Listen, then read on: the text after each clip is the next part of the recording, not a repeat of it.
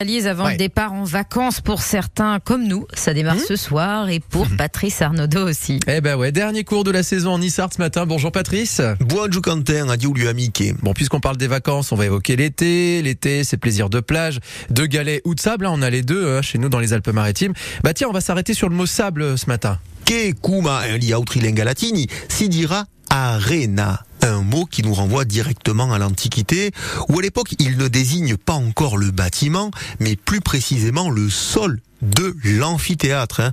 L'oulec est donc si bâti ou le gladiator, l'arena désignait tout simplement le sable. Et Arena, c'est un nom qu'on retrouve dans la toponymie niçoise. E che un nom che a Nice è all'origine au quartier des Larenas, les sablettes. hein, euh, c'est c'est comme ça qu'on pourrait l'appeler, avec ce pluriel qu'on prononçait encore euh, dans le Nissart du Moyen Âge. C'est le quartier d'affaires qui est situé à l'embouchure du Var, sur d'anciens marécages, et on peut penser que les bâtisseurs de l'époque ne connaissaient pas cette maxime occitane.